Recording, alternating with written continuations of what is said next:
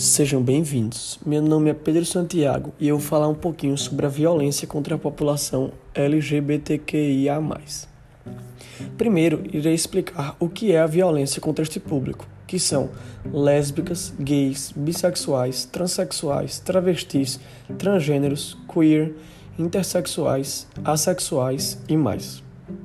Elas são ações que podem ocorrer tanto pelas mãos de indivíduos ou por grupos como por parte da aplicação de leis governamentais visando as pessoas que contrariam as regras da heterossexnormatividade.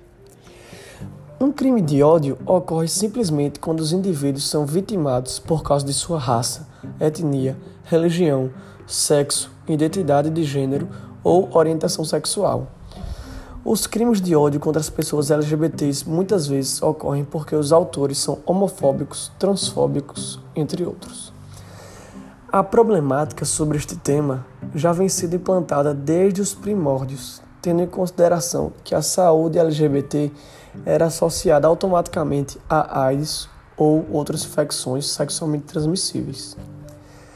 Vocês podem não acreditar, mas em maio de 2010, 76 países ainda criminalizavam atos sexuais consensuais entre adultos do mesmo sexo sendo que em sete países a sanção legal imposta era a pena de morte. Voltando nossa atenção ao Brasil, a comunidade LGBT enfrenta inúmeros desafios todos os dias e é de grande importância que essas minorias conquistem visibilidade, visto que o preconceito e a homofobia estão presentes na realidade dessa parcela populacional. Atualmente, com base nos dados do Sistema Único de Saúde, o SUS, a cada uma hora um LGBT é agredido no Brasil. Porém, essa é apenas a ponta do iceberg, haja vista que muitas das denúncias de violência não são investigadas.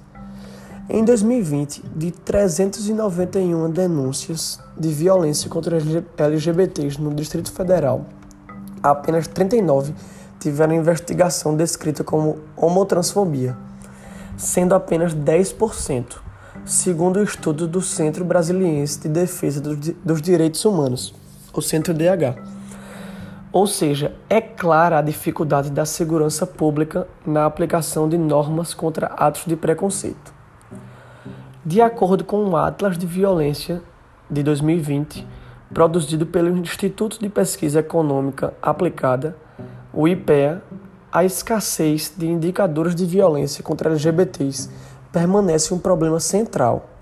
E para que seja superado, de início é necessária a inclusão de questões relativas à identidade de gênero e orientação sexual nos censos oficiais e, simultaneamente, a inclusão dessas variáveis nos registros de boletins de ocorrência, para que esse público faça parte das estatísticas geradas a partir do sistema de segurança pública.